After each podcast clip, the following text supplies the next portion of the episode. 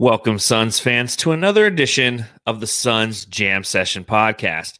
The game must have just ended because we're going live, and that's what we do here at the Suns Jam Session podcast. Every time the Suns play, right afterwards, you'll have an opportunity to watch the Suns Jam Session podcast. We'll be reacting to what we see.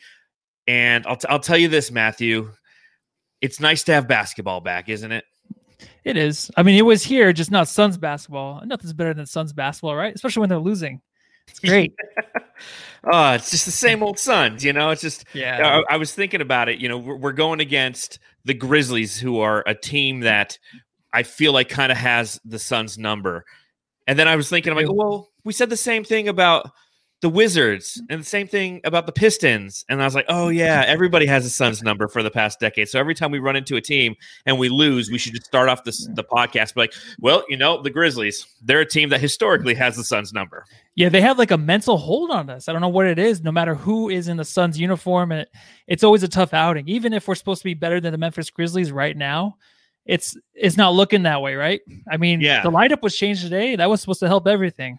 I'm sure we'll get into that later. But first of all, happy Martin Luther King Day and uh, happy birthday, John. Oh, it's my birthday. Oh, it's yeah. your birthday. It's yeah. your birthday. Happy birthday to you, Matthew. How many times in your life has your birthday fallen on Martin Luther King Day? I've never counted. I would say maybe three or four times. I mean, mathematically, seeing as you turn 32 today, that's probably a high probability. But yes, happy Martin Luther King Day. Happy birthday to Matthew. Uh, thank you to everybody who's joining us in the chat. Remember to subscribe to the podcast at Suns Jam on both Instagram, Twitter, and TikTok. If you are watching on YouTube, go ahead and hit the thumbs up button, hit the bell that'll let you know that we go live. Make sure you subscribe to the Bright Side of the Sun podcast network, wherever you get your podcast. Please subscribe, rate, and review.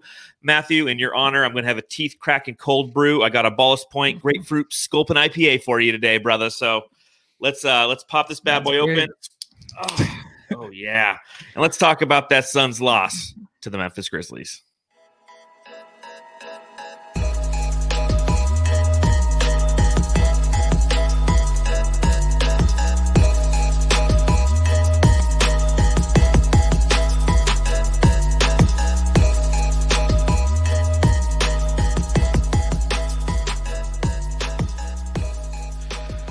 So, following a week long hiatus in which the Phoenix Suns didn't play any basketball due to the contact tracing following the loss to the Washington Wizards a week ago Monday, the Suns go to the Memphis, which I don't, the Music City, I guess that's them.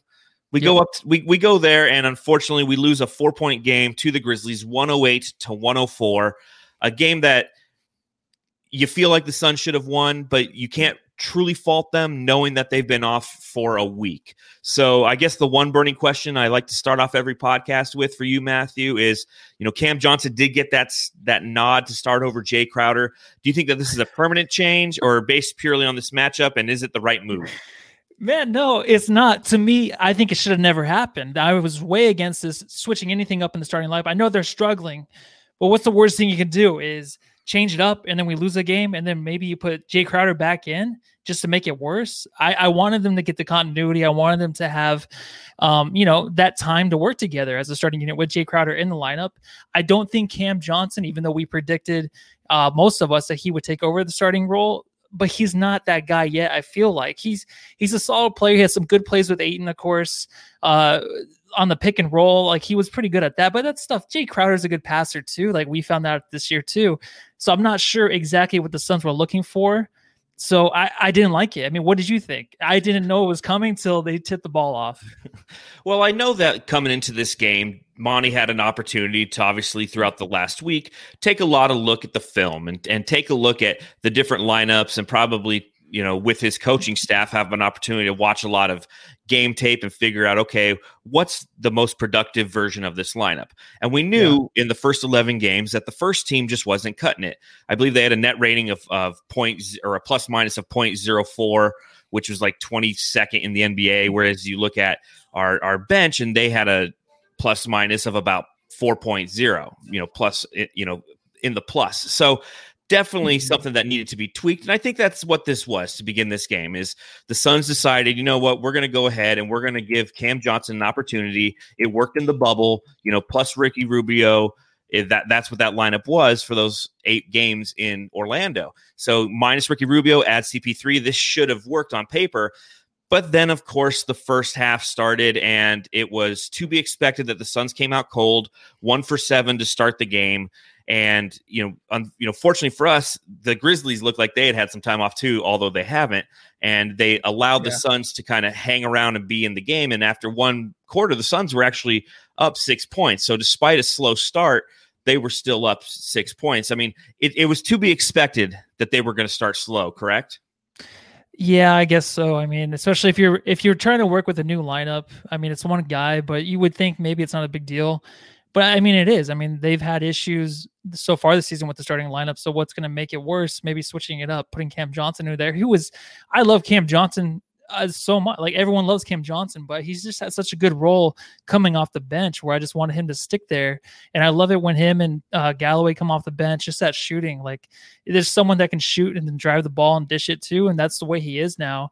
You already have that a lot with the starting lineup. Um, but the slow start was fine. It was okay. I mean, that's when I first started saying to myself, I'm like, okay, why are you doing this to the lineup?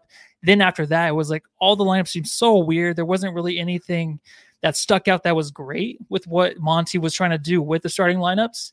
Um, so maybe he's trying to still figure things out, but they should have just left it alone. Well, I, I think with Dario Saric, Jalen Smith, and Damian Jones all being out for this game, Frank Kaminsky's your backup five. So there was you knew some funky lineups were gonna were gonna you know become available to him, if you will. Yeah. I noticed there was at one point you had Chris Paul you had Jevon Carter, you had Devin Booker at the three, and I was like, okay, this is an interesting one. And then, like you said, the the lineups just kind of got a little bit weirder, and, and that's Monty trying to do something with the roster that he has available.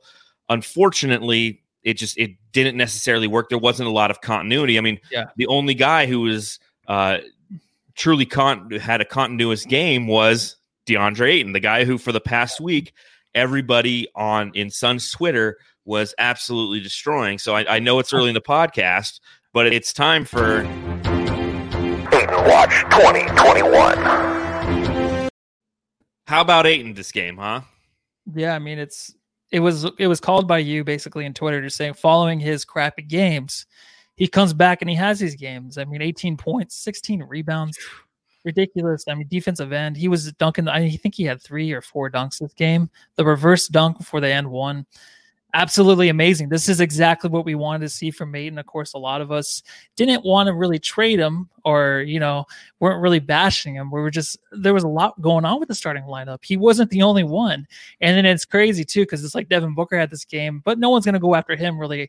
Let's trade that guy. But Ayton, amazing today. I, he reminded me when he was getting the ball, I think he had the ball every possession like the first 20 possessions of the game. He was touching the ball. And I love that. That's something I've always wanted Ayton to be a part of is to be like the cannon in the middle of what we have on the offensive end to where he can he can find the wide open guy as soon as he's doubled he knows exactly where to go with the ball that's something i love to see too but he just made a lot of he made a lot of the uh, great efforts that we wanted to see early in the season but he's just more consistent this game but then also you have to make sure you have to know that Valanciunas was not in the game JJJ, of course, was out. So when he goes up against greater competition, maybe we can compare this game against that. But we we had to see this from Ayton. It's just too bad the rest of the team really couldn't back him up, especially Devin Booker. But I mean, come on, dude, Ayton, good good job, all right. Yeah, I mean, what a fantastic performance. Uh, the the people who own a lot of time on I hate DeAndre Ayton Island uh, were very quiet tonight on both Facebook and Twitter, all social media. They just mm-hmm. kind of took the night off because he was doing everything that everybody's been pining for. He was dunking the ball, he was going up strong, he was forcing the issue, he was catching the ball, uh, he was passing with effectiveness. I mean, I think that that's one thing that is not necessarily highly rated from him because every time he gets the ball in the block, you know, what happens? He passes out of it, and everybody's like, well, why didn't turn around and jump and, and make the shot? It's like, you know, he, he sometimes looks for the pass. And what started to happen in this game is he started to see those double teams and he passed out of it, and we're hitting three balls in the corner by Cam Johnson. So you can see how having DA as a focal point of this offense is beneficial and how we need to continue to develop him. He's going to have another bad game, and, you know, it, it's guaranteed. He's still yeah. learning, he's still young. And that's why I think that you and I have both kind of been advocates on this podcast talking about how it's like, listen, just give him time. I know that against uh, the Wizards, a game where they had Thomas Bryant out and they had their top guys out, he he should have dominated as well. But you know what? As a team, they sucked. It wasn't just DeAndre Ayton; it was as a team they sucked. And when yeah. he has the, when he has those matchups where he should dominate and he hasn't done so, yeah, we get frustrated but he's learning. And tonight was a good opportunity. I can't wait to go back and look at some of the statistics, the advanced metrics, to see how many touches he had, see how many passes he had, to see all those advanced stats that really dictate how dominant his performance was. Because 18 and 16, you know, don't get me wrong, that's not as sexy as 30 and 18 like everybody wants from him. But 18 16, and he made it look sexy tonight, brother. Yeah, he did. But the best thing too for the team as a whole is just continue to give him the ball. I mean, Ayton, of course, he needs to learn, but the best way is for him to have the ball. I think every possession. Why not? I mean, you have your point guards have the ball. Like Booker's going to touch the ball at least once. Ayton, who you want to be the second best guy on this team, needs to have the ball for that experience. To to be in those situations and know what to do with the ball when he does have it. And we saw tonight, it's not only for him to be consistent going to next game and continuing this, no matter who he's up against, but it's the team giving him the ball too as well. I want to see the next game more than anything is just keep feeding him, please. So one thing I was thinking about during this game is do, do you think DA needs to perfect the going up for a rebound and screaming at the top of his lungs technique that a lot of guys use? Because there was a couple times early in the game where he was going for the rebound, another guy would go up, and D, although DA had positioning on him, the guy would scream. I think it was that Jang guy, and and it was like a yeah. foul on Da for yeah. over back, and he just kind of looked looked at the ref like I I didn't do anything. It's like that needs yeah. to be kind of the next step of his evolution is just learning how to have those blood curdling screams anytime he does anything a la Dillon Brooks. Yeah, it's like an arrow shot into his shoulder or something. Ah, like that's what they do. Yes, they, they always oh my yeah, something hit me in the shoulder. That's the way. That's what they do. I don't know. I think Da even when he was going for the offensive boards, he I feel like he was jumping a couple inches higher tonight to get those balls. I really he was in a groove tonight. He was scoring, rebounding, whatever. He was giving the extra effort, but he needs to probably maybe next year he can focus on that. Is drawing the fouls on the rebounds because a lot of players get away with that. But I mean, I'm okay. If he has the 16 rebounds with the four offensive rebounds, uh, that's that's a great game for me or for him. Not for yeah. me. Well, for you too. Not, it, was, yeah. it, was, it was quite Ooh. the birthday present he provided you yeah, today. He's like, you know what? I'm a dominate. I'm dominate tonight. So it was yep. it was nice to finally see that. It was definitely overdue. It's something that we obviously will continue to monitor throughout the years, see how he progresses yeah. in his third season. But performances like this can stabilize the offense. Another thing that can assist is the defense, and I think that that's something again that I noticed on both sides of the ball. In all honesty, was just pesky hands, deflections. Um, you know, Bridges on Ja Morant early in the game was effective, as was Cam Johnson on Brandon Clarke. What did you see from both of those guys and how they played defense tonight? Well, I think they held their own, but yeah, Bridges, he had the two fouls early again. So he kind of was taken away in the first half. Didn't see too much of him. But defensively, you did, but offensively, he never really got in the groove. But defensively, I mean, these guys, that's why I kind of like Cam coming off the bench too, because you can intertwine him a little bit more, more better. Yes, more better. More better. I like it. I like it. You can their yeah. their intertwinability is much more better yeah, you can you can put him in different situations when he's coming off the bench. Then then I think when you have them starting together, because you have to stagger the minutes a little differently. Um, they're just so much of the same. I feel like in a way on the defensive end that when one is out of the game, the other one can really defend in the same way. Even though Mikal we think is the defensive player of the year kind of nominee, or first team, second team, whatever. You you're almost getting the same thing from Cam Johnson. That's why I kind of want him coming off the bench too to help in that way but they held their own, man. I feel like offensively, it didn't really go, especially for Cam Johnson, who uh, maybe it's a lot of pressure for him coming into the game, starting, putting up the 10 points, but I just think that's a different role for him now. So he's going to find I, it is different for players. We watching the game know that it, it shouldn't be any different, but it is when you're starting and coming off the bench, it affects players drastically. So it'll be interesting to see if he continues next game that way. But I mean, did you see it on the defensive end from these guys? Yeah, definitely. I mean, I think the way that Cam Johnson was starting out playing against Brandon Clarke, he was, hel- hel- he was holding him. He was We're rusty today. yeah, it's, it's been a while since we did a podcast. We're used to do them after every game, and then there was a week without games. Um, but I thought that he was effective on Brandon Clarke, and it was kind of fun to watch Yeah. at the beginning because that is the guy who a lot of Suns fans wanted us to draft last year. It's like, okay, if we're trading out of the number six pick and the Jarrett Culver essentially pick, um, we should go for Brandon Clarke. He's a local guy. He went to Desert Yeah, I like Vista High School in Ahwatukee. Uh, and then to see him kind of go against Cam Johnson, it was something that made is one of those kind of stories within the stories as you watch this game. Now, Brandon Clarke, 17 total points, had five rebounds. Cam Johnson, 10 and four. You know, obviously, Brandon Clarke's used to starting. He gets 35 minutes to Cam Johnson's only 23 minutes. But at the same time, I thought that he was effective on him early, as was Bridges on Morant. I think it was a really good idea to put long ass Bridges on Morant. Try your best to hold the guy in check because you know he's a young, budding superstar who's you know waiting, ready and waiting to go off. And you know he did a good job on him in the first half. The first half he had eight points and he had four turnovers. You know, come the second half he ended with 17 points, but he only he still only had those four turnovers. And while he had five assists in the first half, he also had five in the second half as well. So Ja Morant is just one of those guys who, you know, obviously you and I are big fans of him. We kind of were more in his camp than in the Zion camp prior. were, yeah, for sure. Yeah, yeah, I definitely was last year. Um, and then we dropped to six and it didn't matter. Um, or two years ago, I guess now two years ago. yeah god time flies you know back when you were 30 you know but at the same time you know it's it's not an easy task to do what Mikal is asked to do night in and night out No. and for him to do that and still come up with 17 points and eight boards uh, it was a really good game by Mikal you know six for nine shooting it's an effective uh, scoring night for him and he continues to wow and I really enjoyed the last quarter because that's when he really started to Yep. put up the numbers. I mean, he had four points in the first half, so he had his other 13 in the second half. When he was going down court and there was three guys on him, he just said, fuck it, I'm going to the rim. And he Mhm. laid it in. I mean, I thought that was it. And then unfortunately the Suns went cold and they lost the game. But I mean, Mikal Bridges just continues to showcase how it, it- it's going to be tough for Suns brass when this season's over and there's an opportunity to offer contract extensions to both him and DeAndre Ayton. It they they're going to have some really tough decisions. Now, granted, we're 12 games into the season. I don't want to go all the way down that route and start you know picking apart what James Jones and Robert Sarver and and the entire Suns you know management team has mm-hmm. to figure out. But man, he's a good player. Yeah, we can't really think about that right now because you just made me really depressed. The, the contract stuff, I usually never try to focus on too much. It's like you're getting great play from these players, and then all of a sudden you're like, well, I mean, who are you going to resign? Who, wh- how much money are you going to give these guys? I just don't want to think about that right now. But um, Mikal, he he holds his own really on the court now, especially at the end of the game. It's like, who do you want in the game at the end? It's going to be Cam Johnson. It's going to be Mikal Bridges. I know they went to that lineup really late. Chris Paul didn't come in, I think, to the fourth quarter till almost three minutes left in the quarter and it was kind of weird in that way to where DeAndre didn't come in either with till five minutes left.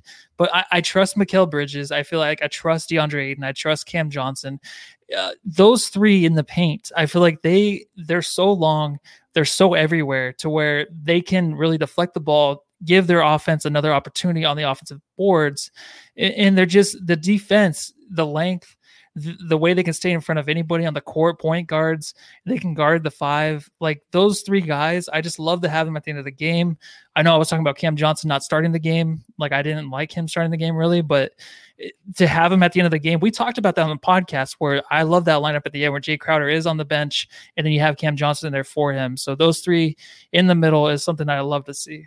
Yeah, as do I. And I think that uh, Jae Crowder coming in and playing off the bench is something that is something we're not necessarily used to seeing, but it is Yeah. it was effective tonight. So I think that they'll, they'll the the Suns will stick with a starting lineup that includes Cam Johnson and just try try that out for a few games and then see obviously when we get Dario Saric and we get that depth back how that will uh, will play out. Uh, the Yeah. one thing we obviously haven't talked about is the fact that this was the Devin Booker game, um, not necessarily in a good manner. He really did not have a good game, and the way that he ended the game was, I mean, borderline atrocious. Don't you think? Yeah, I mean, this is the worst. I'm surprised. I have to give you kudos. Like we're you're not really coming out here too hot headed. I feel like we would have been we kind of learned our lesson with the other podcast where we keep it calm a little bit, especially after a I'm game. trying like this. to. This is the worst Booker's game. Booker's Booker game I've I've think I've ever seen. I mean, I don't even know where to start. He's it's just his judgment wherever he's on the court, what to do with the ball was really off today. I mean, there's a couple times where he would take the center out to send to the to half court to really start like his ISO play to where he could take him off the dribble and then just stop the dribble and pass out of it. A lot of the things he were he was doing was out of character. And then uh, the thing that bugged me the most was really in the beginning, the first quarter, where he went out to try to draw a foul and it came down. It was a travel. He didn't get the call, but the guy didn't touch him. And he throws the ball and gets a technical. And I don't know if Monty was yelling at him or the ref. I don't know who he, but it looked like he was yelling at Booker to me to like, hey, you're costing your team a point here because of your selfish play. Basically, we've seen this with Booker in the past. I thought we were kind of over it. It's only the first quarter and you're starting out terribly then just get into the game with your team. Like you don't have to take this this team on by yourself, man. Like nothing's really going for you, but help in other ways. And I think he did that later in the game. The shooting was just never there, and that really, really killed the Suns tonight.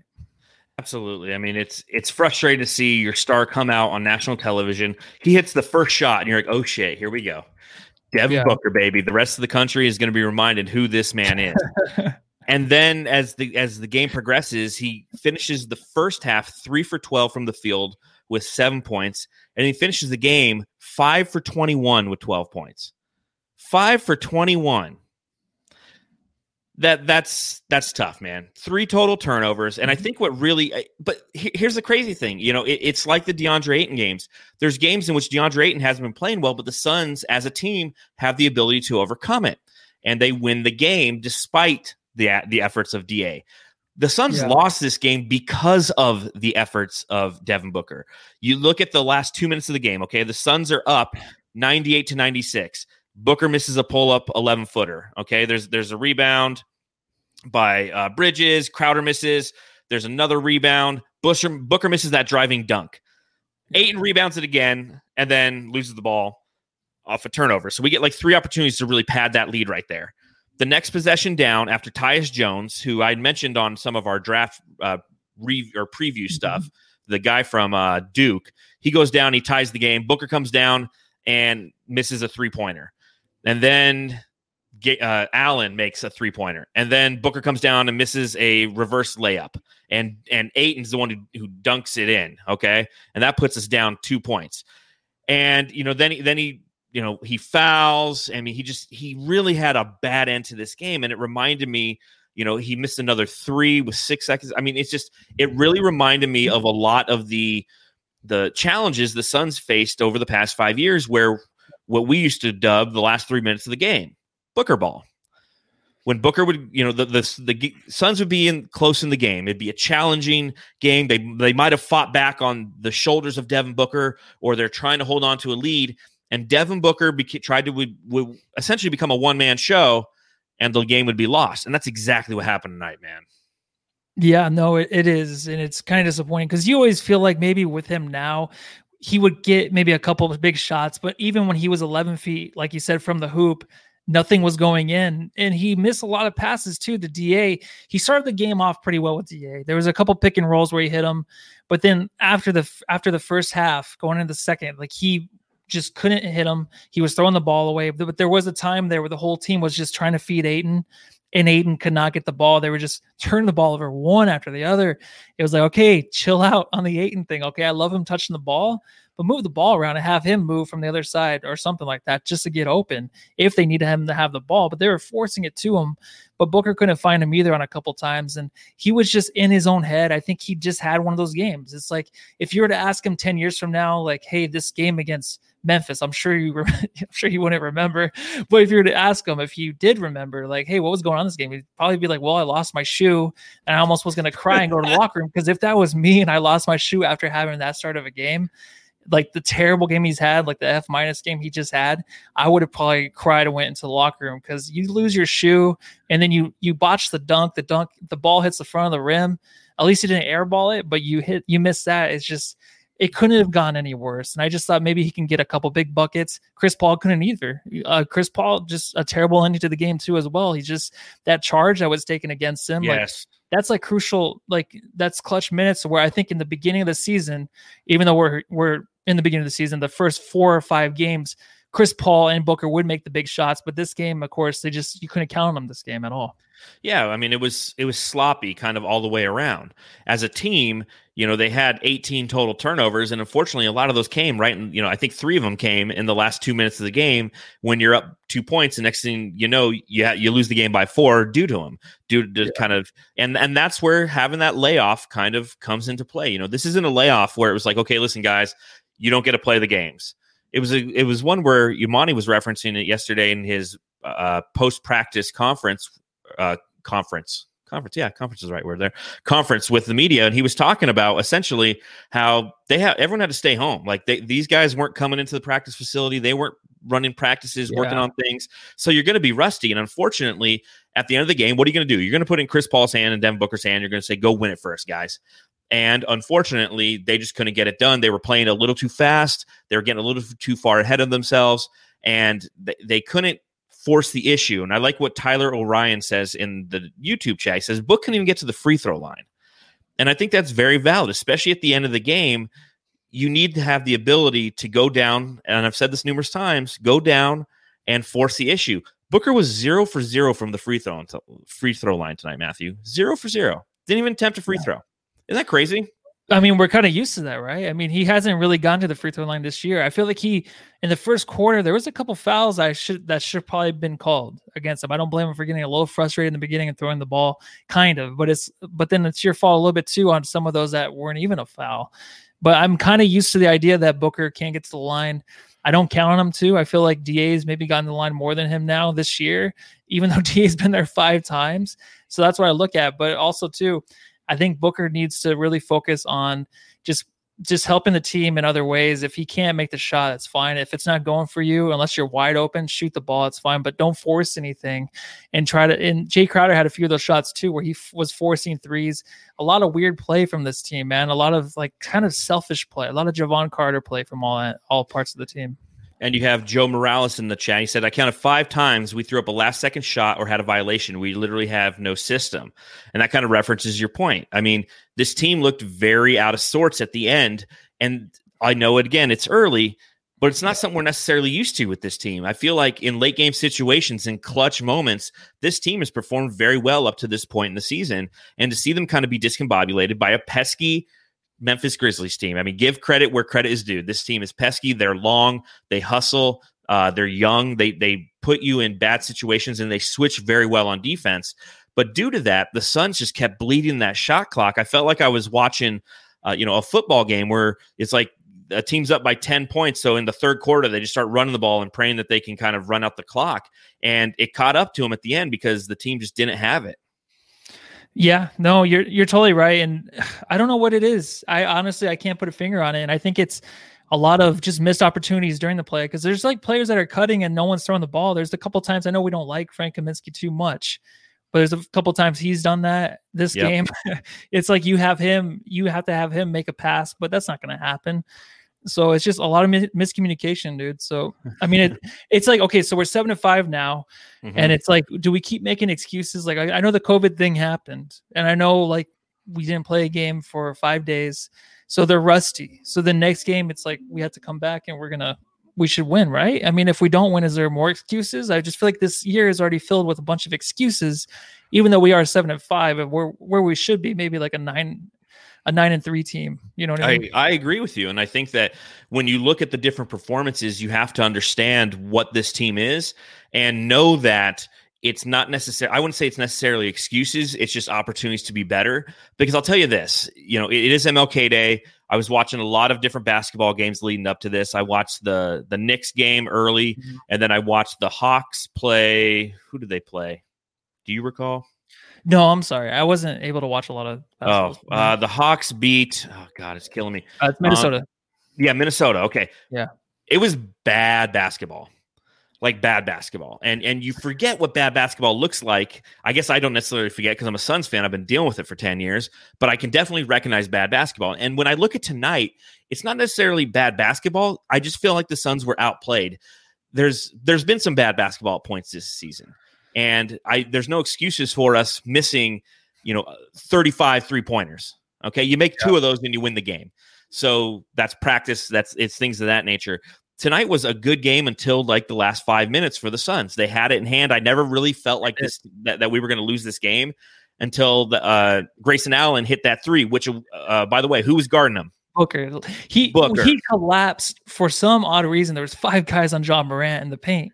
Like yeah, cover that. How many times has that happened to Booker where he collapses for no like what's he gonna do? Block a shot? Just stay And- in your guy. and he's if not going there to get the rebound. Yeah, and that's the only pass Ja Morant can make is that baseline pass. So if you're there, hey, there's nowhere for him to go. Either it's a turnover or he's out of bounds.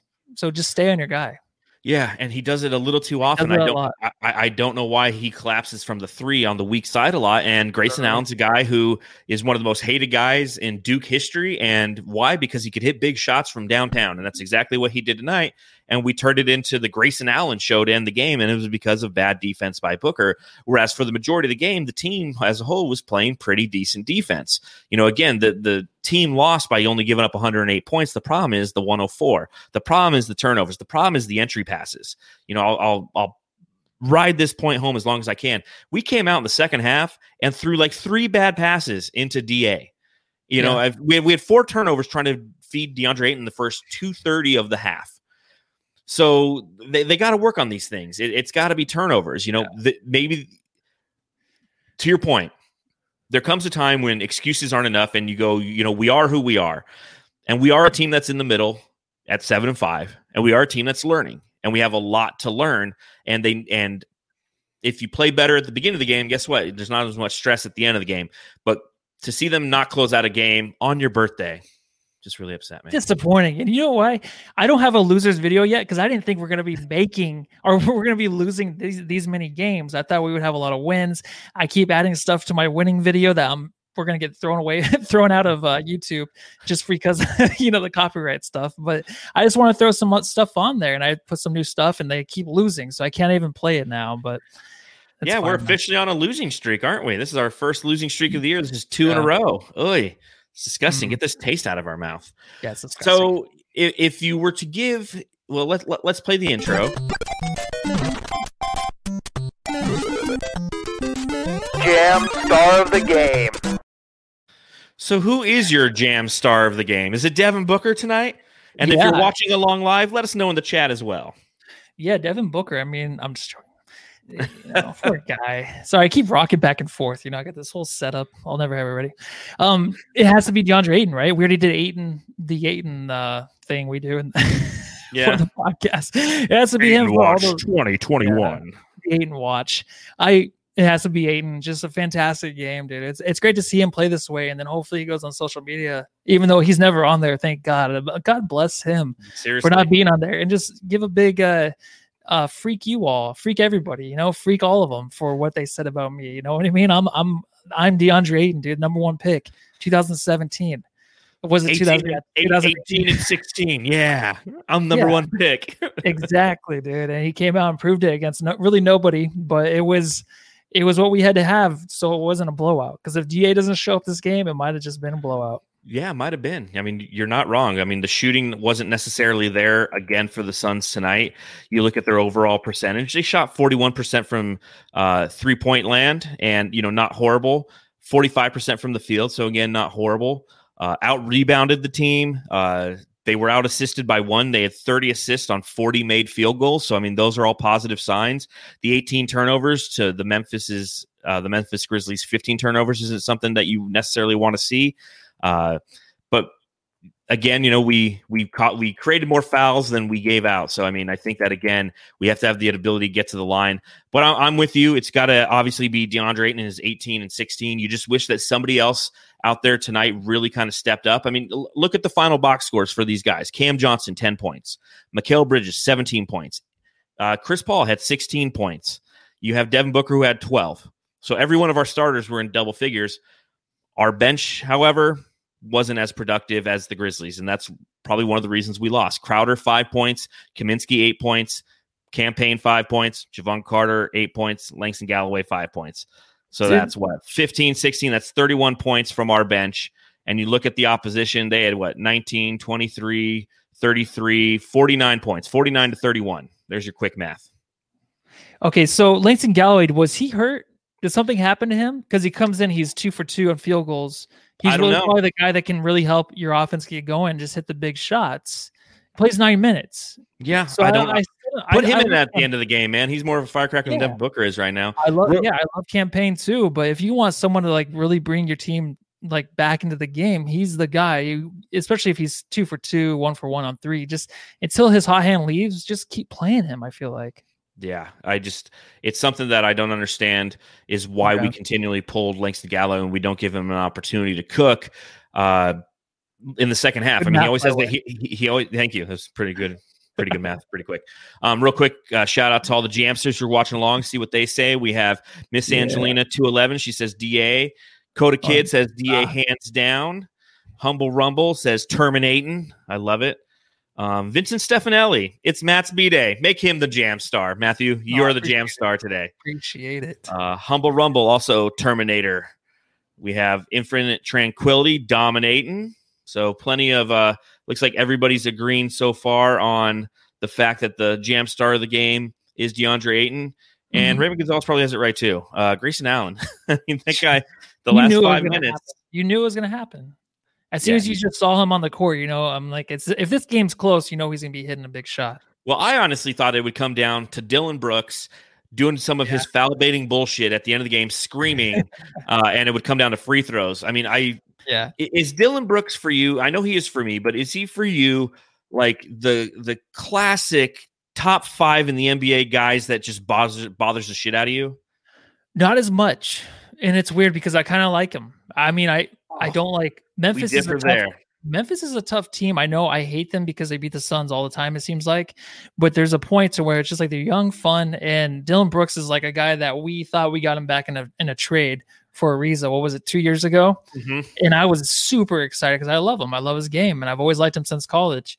And I think that he's just he's one of those annoying players, but not too bad for me. I mean, that's maybe annoying to say as a Suns fan, but he's not that bad of a guy to me on the court. For me, he's just your classic overreactor. He's, you know, he's the guy who you swear someone's taking a crowbar to his ribs every time he drives down the lane. The way he screams and yelps, I mean, it sounds like a dog's being kicked. You know, on the on the way to the the rim, and I just it annoys me. And like the Suns don't ever really, we've never really had that guy play for our team. You know, it's like Chris Paul. Before Chris Paul came here, you were never a fan of Chris Paul because the way that he could play the refs and the the clutchness that he had and the ability to just kind of shut a game down when you were going against him. And that's why you hated him. Now he plays for your team. You're like, sweet, we got that going for us, except tonight. But we've never really had the guy who just like screams every time he touches the ball. And somebody on Twitter posted something from him playing at Oregon where he did like this fadeaway fall down uh, Mhm. flop when he played for the University of Oregon. And it's just like there's just certain guys in the league that just really grind my gears. And like Dillon Brooks is top five. And I Yeah. can come up with the whole list another time, but I he's definitely somebody who just really annoys me. You know, thankfully he didn't have a good game because I was really not looking forward to if we had lost, had to sit here and talk about how amazing Dillon Brooks was. He was one for ten with three points. so Yeah, He usually Good. on the offensive end that that part's maybe more annoying. I feel like on the offensive end he usually has a good game against us. But yeah, maybe that's why he didn't annoy me too much tonight because of his offensive game. But um, he's he's up there, I guess, but just not tonight. I didn't really care. I was more mad and more upset just from watching Devin Booker play tonight. yeah, I think that everybody is kind of wondering what's going on with him. And I know that we've definitely Something's had up. that conversation. What's that? Said something's up, even when he had Yeah. a couple good games. Like something is still, you know, something's off because he's been on. I mean, this is his fifth year, so or is it six? Jeez, Yeah, six Fifth years. year. Jeez. Six years, yeah.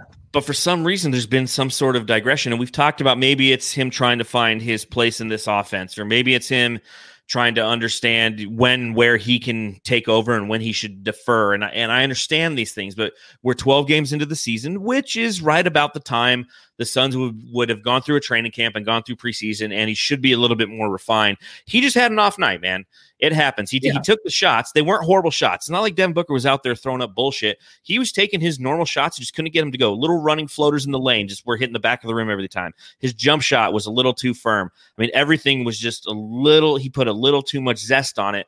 And unfortunately, if if one of those three pointers goes in the last two, and again, this is I feel like this is every game. If we had made one more shot, we would have won the Yeah. game, Matthew. Yeah, Maybe I'm just making lot. excuses. Yeah, it, I mean that's every game. That's even football too. You know, if it bounces your way just one one time, you win the game. But Ayton, or for Devin Booker, I felt like even his playmaking was a little bit better this game in the beginning of the game with Ayton. I think I mentioned that earlier, but I just he did a good job with Ayton on the pick and roll. There's a few times there I want to see more of that to where he just got back to ISO ball in a way to where he was just trying to get to his shot, but he did, and he just kept missing them. And they, I mean, there's nothing more you can say that he was just missing his shots. So it's not like we hate you. We don't want to trade Devin Booker. Uh, that's never going to happen this year. We got to we have to go forward with this team unless we have an addition like a PJ Tucker for nothing. Even though I think he makes too much money, someone like that just to come and help this team even more defensively and on the three point end. But Well, every, everybody in the chat is obviously calling out the Jenner curse, and that's what this is Yeah. officially. We've officially gone into curse watch mode. And Coda Kids, he might be right. We definitely need a Booker watch. We might have to start dropping the Booker watch uh, drop just to make sure, you know, to talk about it every night because he consistently just isn't But it getting ha- it done. it has to be a picture of uh, uh, Kendall Jenner though. Yes, up, yes. Booker. So you got a lot of people. I think I've seen this a couple times, a couple times in the chat, and I guess this is my Yeah. my my time for my shameless plug. If you are watching along, please remember to hit the thumbs up button, hit the little bell to notify when we go live. Please subscribe to the Suns Jam Session YouTube channel, and if you're listening on the podcast, please subscribe, rate, and review wherever you get your podcast as well. Uh, Coda Kid says in the chat, and I think a lot of people said it's like I'm trading Devin for Beal. What would you think if somehow, some way that happened? I don't. I know we are really. This isn't Mhm. real. We're not trading Yeah. for Beal. We're not saying we should trade for Beal. But what do you think if it actually happened? The only thing I got to say about that is when they do go up against each other, even this season, where it's Booker versus Beal. Oh, you mean like feel like- last game Yeah, and we lost by 21? yeah, that game. Um, it always seems like Beal has the upper hand. I don't know if it's because I think Booker has or he's had the better playmaking ability than Beal, but there's just something that Beal has that Booker doesn't, and it's just it's more of a confidence. You can count on Beal more, but of course Beal hasn't won anything. He's been on that losing team for a long time, just like Booker has. There's just something that Beal has over Booker. I mean, I'm not. I don't want to trade for him at all, but it's just when they go head to head. I'm always scared because I always feel like Beal's going to come out on top of that matchup, and he usually does. So Well, well, Bill is a pure scorer.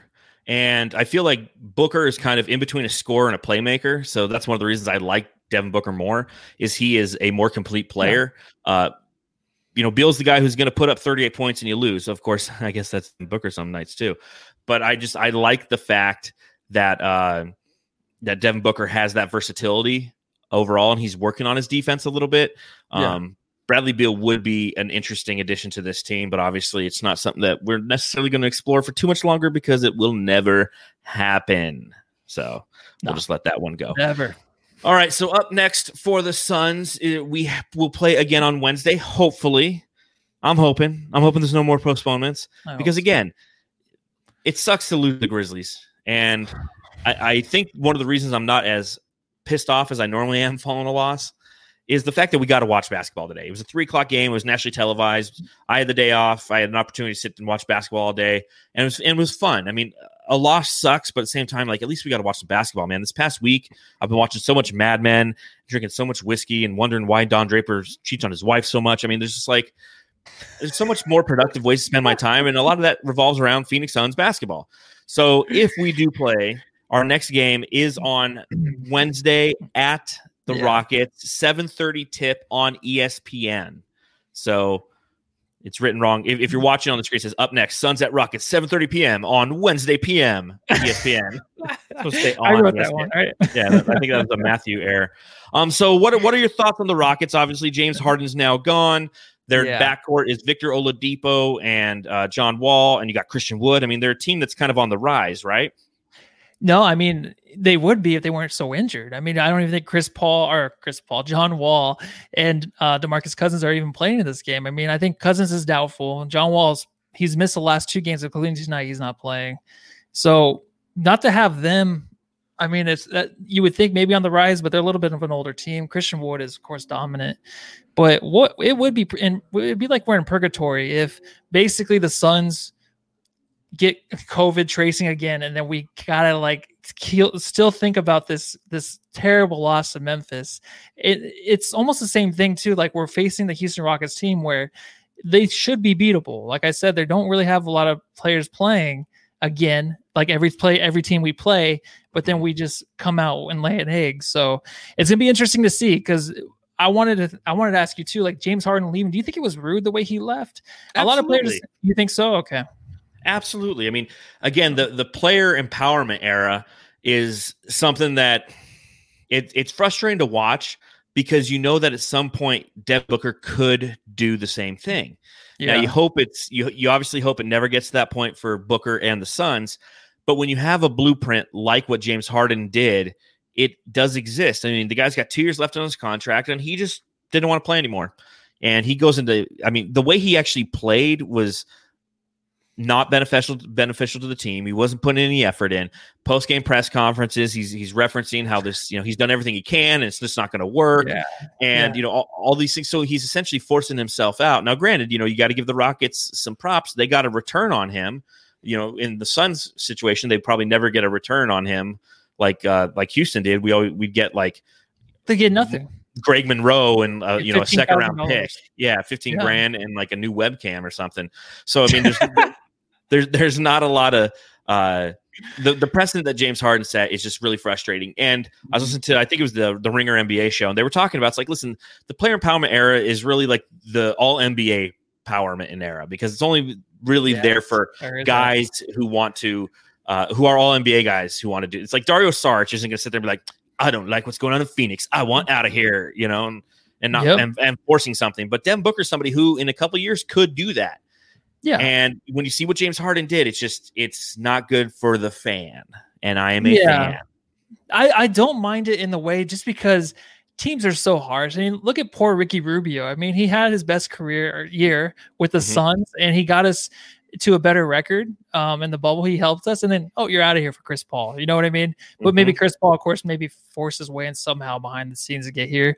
But I think that it, it, it can go both ways. I think you have to do that now as a superstar to get yourself out of where you don't want to be. He's been there too long. I cannot watch James Harden on that Rockets team anymore. I want I needed to switch up. So I was very I I was actually very happy he did that. But yeah, if Booker does do that, by that time I feel like Suns fans would be annoyed of him and just want him to be gone anyways, if that does happen. So I think it kind of happens that way to where Houston Rockets fans are like, all right, just get out of here. Let's just restart. I mean, we've had you for eight years or whatever. That's enough. Nothing you haven't won a championship. So why would we, we would even want you anymore? You know what I mean? They, never even got to an NBA finals. I know. I mean, so like I can see, especially with some of that talent that they have there, knowing that you're getting the pick haul that you're going to get, like yeah. it, it, it, was a good trade for them. You know, like I said. Now, now you look at this team, the Rockets. They played tonight against the Chicago Bulls, so that could potentially be a win. They're currently four and seven on the season. Uh, their last four games, they've won one and lost three. You know, two of those were back to back to the Lakers, and they won. Then they split a back to back against the Spurs.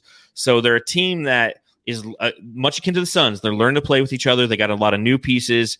Um, they have a brand new head coach in uh, Silas, uh, Paul Silas's son. So it'll be really interesting to see if the Suns can come out and and impose their will. I mean, uh, the the slow starts for the Suns need to stop. They just need to stop. I mean, that that's what it comes down to. Yeah. We keep coming out and we're just not aggressive. And you look at the games in which the Suns came out and put up quality first quarters, 30 points plus in the first quarter and we've dominated those games. Uh, somebody on Twitter tonight put something to the effect that the Suns are 27th in first quarter scoring and like 24th in fourth quarter scoring. We do the majority of our scoring in the second and the third, where we're primarily being you know assisted by our yeah. second team. We we need to change that that narrative. We need to change the conversation. That was the recipe though. The Suns would come out, score the 30, and then not play too much defense. Second quarter, they would lock down and then just really shut out the team in the second half. I mean, that's what it was when they were winning games. It would be nice to get back to that. Again, you switch up the offense again, the the starting five. So now we just have to struggle and see if we can find our way. Because we were so lost, you know, in going seven and four with that starting lineup. We were so lost as a team. We couldn't figure it out. How to get Ayton the ball. Ayton, just give him the damn ball. That's all they did was just give him the damn ball. There was nothing different besides Cam Johnson had a few good passes to him. Besides that, Jae Crowder's shooting almost 40% from three. Like, how much more do you want this floor to be spread? And like, I just don't understand what why we were doing this tonight. I'm not blaming the loss on that. I'm just saying, why even do that right now? But sorry. No, I think I think the loss it's it's square on Devin Booker's shoulders tonight. I think the team played well. Everybody up and down the box score looks like they had a good game. The eye test was that they had a good game, and just Booker didn't. You know, and unfortunately, yeah. when your top paid guy, well, Chris Paul's now the top paid guy, but your young budding superstar is putting up a five for twenty one spot. You're not going to win those games. That's a lot of wasted possessions. Uh, that's a lot of wasted opportunities, and as Booker goes, you know, no, normally it's how how uh, Cam Johnson and Mikal Bridges go, well, they both had decent games. You know, a, a total of 27 points b- between them, a total of 12 rebounds between them, total five assists between them. Could be better, but, you know, it's a little bit different. You can't utilize that narrative when they're both, I guess, starting. But Devin Booker's five for 21. I mean, that's just, that's just a killer, man. Yeah, that's all right, Book. Just get some good sleep. Whatever's going on in your personal life, we'll back you, dude yeah, we'll uh we'll let it go. Let it go. He's not even watching. He doesn't even care. Um care about us. uh, I think that's all I got for this oh, podcast. You know, holy poop. Yeah, it goes by lot. quick, doesn't it? it goes yeah. by quick. Um, is there anything else? You know, again, it's your birthday. Yeah. What'd you do for your birthday? Anything fun, exciting, strange? No, I, I, bought myself a cake. I went to my room. Did I, you sing happy birthday to yourself? That was three days ago. The cake's still in there. Wow. Yeah, that's all I did. I bought myself a candle though. It's at two years old, so that's that's all I could afford. Just one number. Oh man. Well, yeah, we can't. We couldn't even afford to give you the three for your thirty-two, huh? well, it's because because because the Suns can't make a three inside yeah. two minutes left in the game. So, no, exactly. uh, Humble Rumble says it's his birthday too. So maybe you guys are birthday buddies. Capricorns. so. Yeah, so Capricorn, Capricorn. So Capricorn it up. A lot of uh, happy birthdays in the chat for Matthew. And again, thank you to everybody who um, is joining us. We really appreciate it. We got Al Gaudet uh, following us all the way from Delaware. Shout nice. out to Delaware.